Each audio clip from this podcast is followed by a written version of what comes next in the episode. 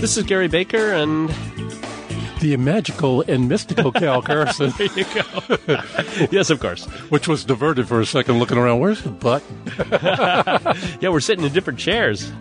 Yeah, it, you're in the big chair right now, and uh, I'm sitting over here as a sidekick, and There it's been go. a great time. Yeah. I feel like Ed McMahon. And you are correct. yes, sir. So you have a book in front of you. I have a book in front of me because, and let me tell you a little bit about this book before I even introduce our author.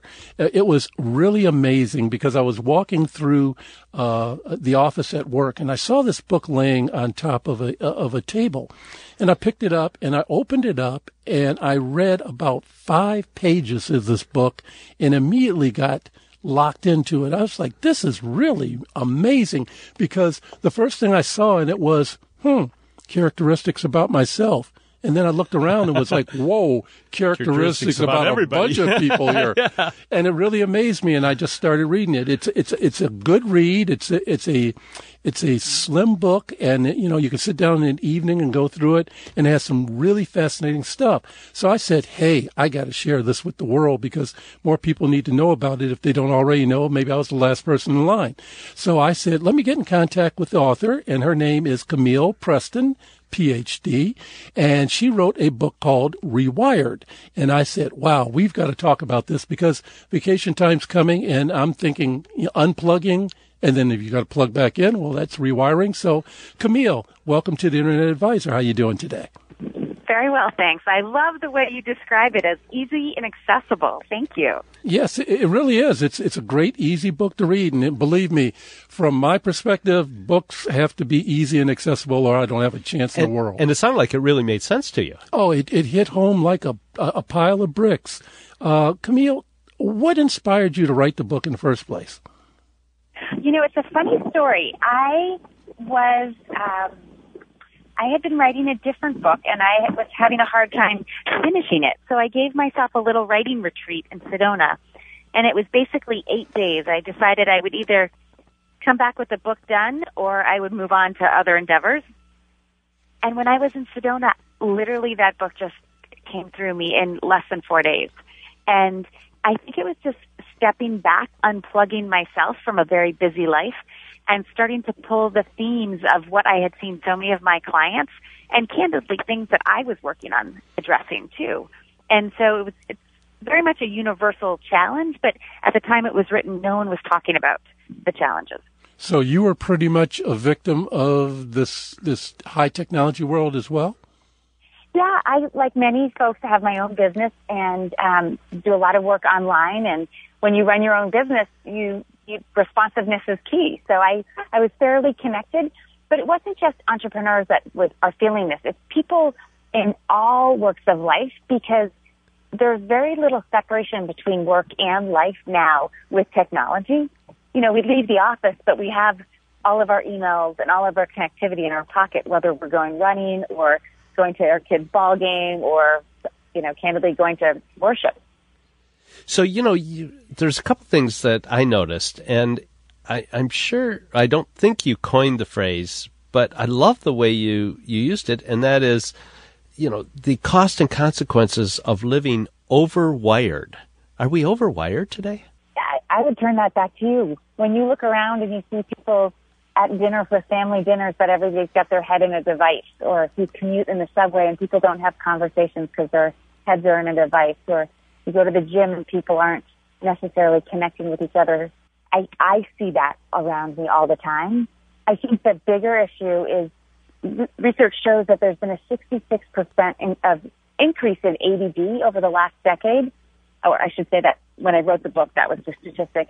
And I Probably higher now. ADD it's probably higher now. And I don't think ADD has changed. I mm-hmm. think it's that we are not taking time to think deeply, to interact deeply, mm-hmm. To have purposeful conversations, to actually get into peak states of performance, the flow, the zone, whatever you want to call it. When we live overwired, we're kind of vibrating at a high iteration, not necessarily performing at our best. And so, actually, you said you were an entrepreneur and you owned your own company. Um, so that you were the founder of AIM, AIM Leadership. Correct. And that's leadership development and executive coaching. Some of your customers, I'm guessing, um, you're seeing that in, in them too at, at the highest levels of corporations. I, I see it across generations, across industries, across size of companies. It, people are really feeling that they're having a hard time setting boundaries to to turn off work and to turn on being at home, and as a result, they're not doing anything really well. Okay, so basically, and, and I read this in your book. What you're saying is that because we're doing so much, we're not doing any one thing really great when we're when we're multitasking and we're and we're all plugged in and wired up.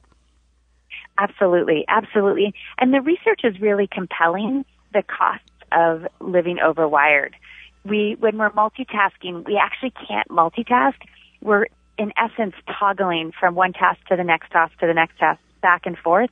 And each time we shift from task to task, even if we think we're doing it so, we're shifting so quickly that it feels like we're multitasking, what we're doing is draining our most vital resource, our brain. And it has just incredible financial costs and consequences, emotional costs and consequences, health costs and consequences. And my, my background is I came into leadership working with police executives, police chiefs from large jurisdictions, and they had a very unique, um, unprecedented level of heart disease and that was associated with going from zero to 100 when a call came in. So mm. the onset of stress and what that did to their longevity. And I see that more and more with executives in what you wouldn't anticipate would be a high stress profession, but the way technology keeps us so tethered, it's, it's having a, a real lasting ripple. And as a result, we're not doing the best work that we can. We're working much longer hours we're not present with our families. It's having a, a real stacking effect. You know, I, I do see that when you know, email is store and serve, and if I don't get around to email right away, no big deal. But when people text me, um, and they want to chat, they want to chat right then. And my kids, they'll say, "Oh, Dad, you didn't answer my text." And when I, I will when I get to it, and their concept is no, a text is a conversation. And I'm going, but I didn't volunteer and agree to be in this conversation. And they don't seem to get that. They seem to think that you have to respond immediately. And their friends come from all over, you know, because they're online and they, they try to, you know, they try to engage uh, either of my kids um, almost in, in instantaneous conversation. Is that really the problem? Well, so there's an interesting thing. So what happens with technology is when you go into your inbox and you see new emails, you get this little zap or uh, little momentary high of dopamine. If you go back tens of thousands of years, we were wired to see newness in our environment. We were wired to notice a lion that was there that we weren't, weren't anticipating. And so we would, our nervous system would respond by giving us certain neurochemicals. And that, that felt great in the moment and it was very, uh, very healthy response. We now get that same response when we get emails or tweets or Facebook or Twitters, and so all of a sudden you start to get the same dopamine hit for lots of little things, and so it, people, we see people preferring to go for the quick little dopamine hits like Facebook or Skype or text rather than the longer, more enduring kind of equivalent.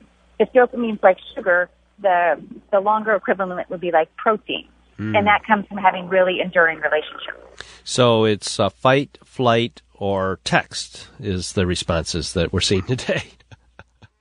Yeah, I apologize. In Hanover, New Hampshire, there's a helicopter landing at the hospital, oh. the MedVac hospital. I'll tell you I what. Apologize. No problem. We're going to take a break, and we're going to come back with Camille Preston, uh, who wrote a great book, Rewired: How to Work Smarter, Live Better, and Be Purposefully Productive in an Overwired World. Uh, we're going to take a short break for a couple of commercials, and then we'll be back to talk to Camille.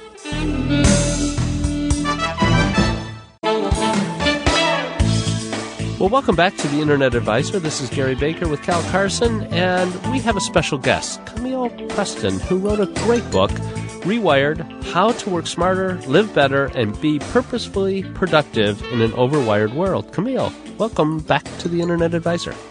Fantastic. Thank you. Hey, Camille. got a question that came up during the break. Has nothing to do at all with your book directly, but we were curious. At the end of your name, I know what PhD stands for. Everyone does. That's piled higher and deeper. No, I'm just kidding. Uh, but I kind of agree with that. Uh, it stands for doctor, as we already know. But what does the PCC stand for? Professional Certified Coach. Oh, so certified. That's a, we. That's what we were. Uh, we we couldn't get that part of it. So tell us what. How do you get that? I did my my doctorate at UVA, but I went to Georgetown for executive coaching, and I just wanted to understand a little bit more about a framework for really helping leaders ignite their effectiveness. And so I did my training with uh, Georgetown, and then you go through a certain level of training with certain metrics with with a program that's certified by the International Coaching Federation. So I'm actually going for my MCC now. I've hit that kind of threshold of the number of hours that I've logged and uh, uh-huh. uh, clients I've seen. Well, bravo to you. That's great to hear. Thanks. Uh, okay, so here, here, here's a question for you. I'm going to throw by you. We have talked about uh, the negative effects of being overwired mm-hmm. and not being plugged in. So now, for example, let's say you're coaching one of your executive uh, clients, and they've got an operation, and you know that if people multitask too much, they just don't do a really great job at anything. How do you say to a person who has over the years spent thousands, if not millions of dollars on all this new technology and say, you know something, sometimes your, your employees need to walk away from that technology to be a better employee. How do you convince them to do that after they've made a major investment like that? That's a great question. So I, I pulled up, I have some research that shows that when you're living overwired, if you're doing it at a very small level, fairly moderately, it's costing you forty eight thousand. If you make a hundred thousand dollars, it's costing you over forty eight thousand dollars of lost productivity to be overwired. So I can show an executive these numbers and really drill down with what it's costing them on their bottom line ROI, and as a result, they find it often very easy to to shift their shape. Oftentimes, I will have clients do standing closed screen meetings, which sounds hard at first, but when everyone's standing, they're much more attentive. When everyone's paying attention rather than checking Facebook or emails or what have you, they find that the speed at with which they execute their meetings goes through the roof. Yeah. You know, we do that a lot of times with uh, software development, uh, especially agile development. We have stand ups, yeah. and we do a 15 minute stand up. And uh, depending on how many people are in the circle, uh, they have to be pretty quick about it, and everybody listens. Nobody, you know, nobody is is on the phone or on um, on email. It works tremendously well. So I think I'm I'm really agreeing with you. How do you, how do you get the executives? Do you find that they listen? Do they really unplug when they take off and go on vacation? So it's interesting. I've had an increase. I've had a huge spike of clients that have opted to go out of the country because it's easier to justify unplugging when you're off your cell phone, self, your cell phone plan, mm-hmm. if that makes sense. Yep. So I think it's hard to cut the cord because we all feel better with that little spurt of dopamine. So it takes willpower and discipline. Going overseas is easier what we know from the research is that you can, if you can really take that time to step back, to get perspective, to really rejuvenate, your productivity is going to really soar on the return. So the, the ROI is, is fairly convincing when you can get people to take that time. A lot of times I will, I remember one client, I started her you know, there's a huge surge in the power of meditation. Mm-hmm. But if you're feeling overwired, it's really hard to sit and meditate. I had one client that I mandated that she take two 10 minute naps a day. And she looked at me and said, I'm paying you how much to tell me to take a nap? But literally, I mean, it. It, and I would also say, I wish I had taken an upside of her business. Because uh, it made a difference. Pro- I, I would have turned over the fee for services for an upside of the increased productivity. She wow. just um, she when I first started working with her, she had brought in seven hundred fifty thousand as a lawyer, and it was at the downturn in the economy, and she was really worried about building her pipeline. After six months of working together, she had a pipeline of three point one million. And when I checked in after four years, she had brought in close to 11 million, I believe, um, as a result of the work. So there's a there's a huge ROI if you put this into place. Some of it is really counterintuitive.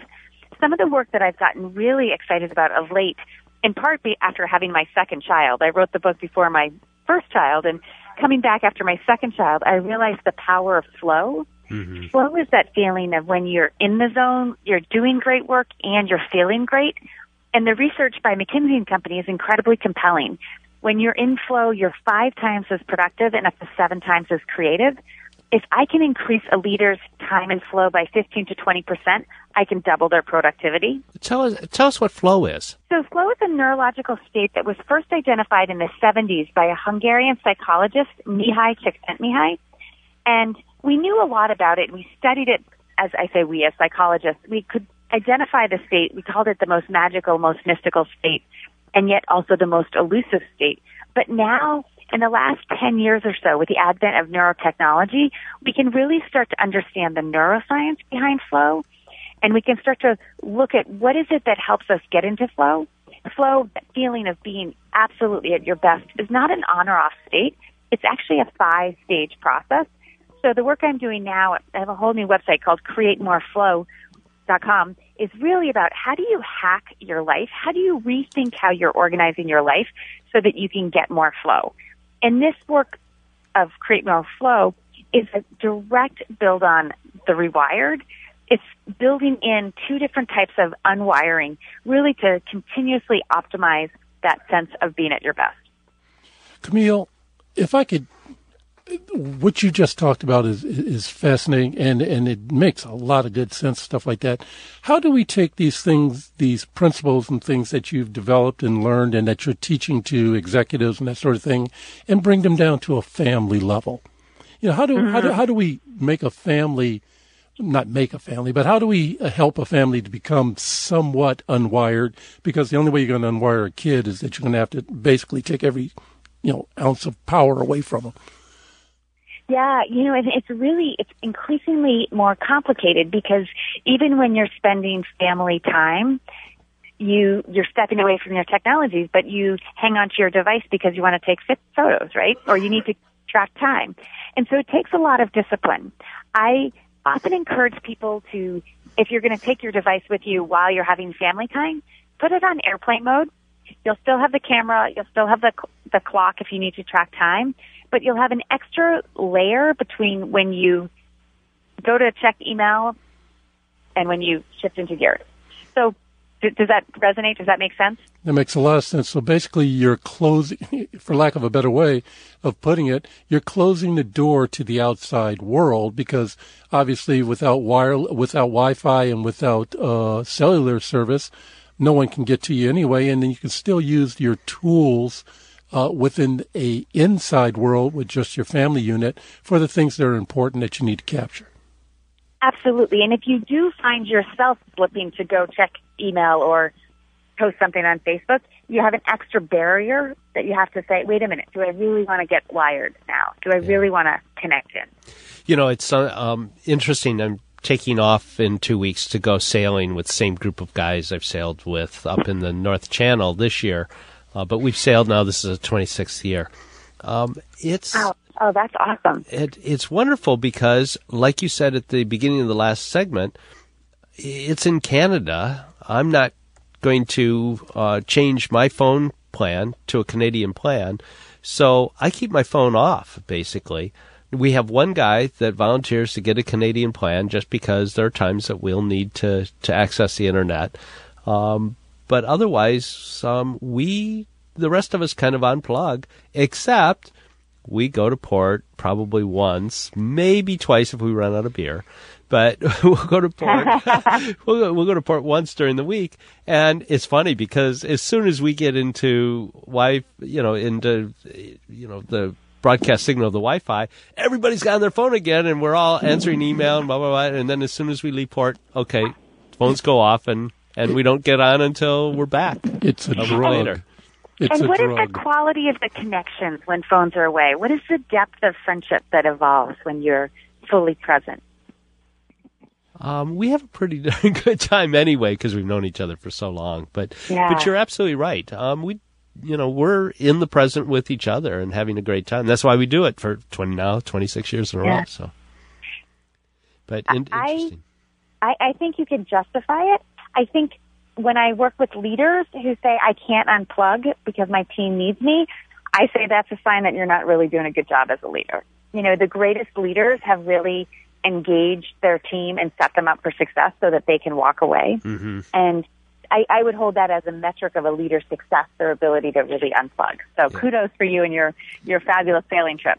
So that yeah, and uh, it, it is absolutely wonderful, and uh, um, you know I will miss the show here in a couple weeks, but uh, you know it's well worth it. Uh, Cal's just smiling at me. Anyway, um, And the reason why I'm smiling at him is because I, I truly, after reading this book, Rewired, I am I, I, am really convinced that it's time to start really making a, a closer analysis of how I deal with technology. Not that I'm going to turn it off completely, because I know that'll never happen, but uh, to really look at it and go like, you know, something maybe that can wait. And like Gary was saying with with the, with the text messaging, they're looking for that instant response. For an old geezer like me, that's just fast email, and you know something, I will answer it when I when I feel like to it, answering yeah, when it. I get to it. But yeah, it, it does make you want to take a look at it and re- make an analysis of what's going on. Where do we go forward from here? Are we going to just continue to be more wired, or will we actually get a grip on this? What, what's your outlook on this, Camille? Well, I would offer all your listeners a there's a hidden site on my website. If you go to AIM Leadership, aimleadership.com backslash rewired, there's an ebook, which is like the People magazine version of the book. It's a quick read that gives you eight things that you can do to take action right now. In terms of where we're going, I am completely enamored with this concept of flow, and I feel like when I go into workplaces, people are craving that opportunity to feel engaged, to feel a deep focused presence, to really have an impact on their work. And I believe that creating more flow in life and in our workplace is really the trajectory. People have felt the pain. Now they're looking for really tangible skills and strategies put into place so they, they can feel their best, they can perform their best and really engage in that. People who report the most flow report the greatest productivity, but also the greatest happiness. The more you you. experience flow, the more you easily you get into flow. Camille Preston,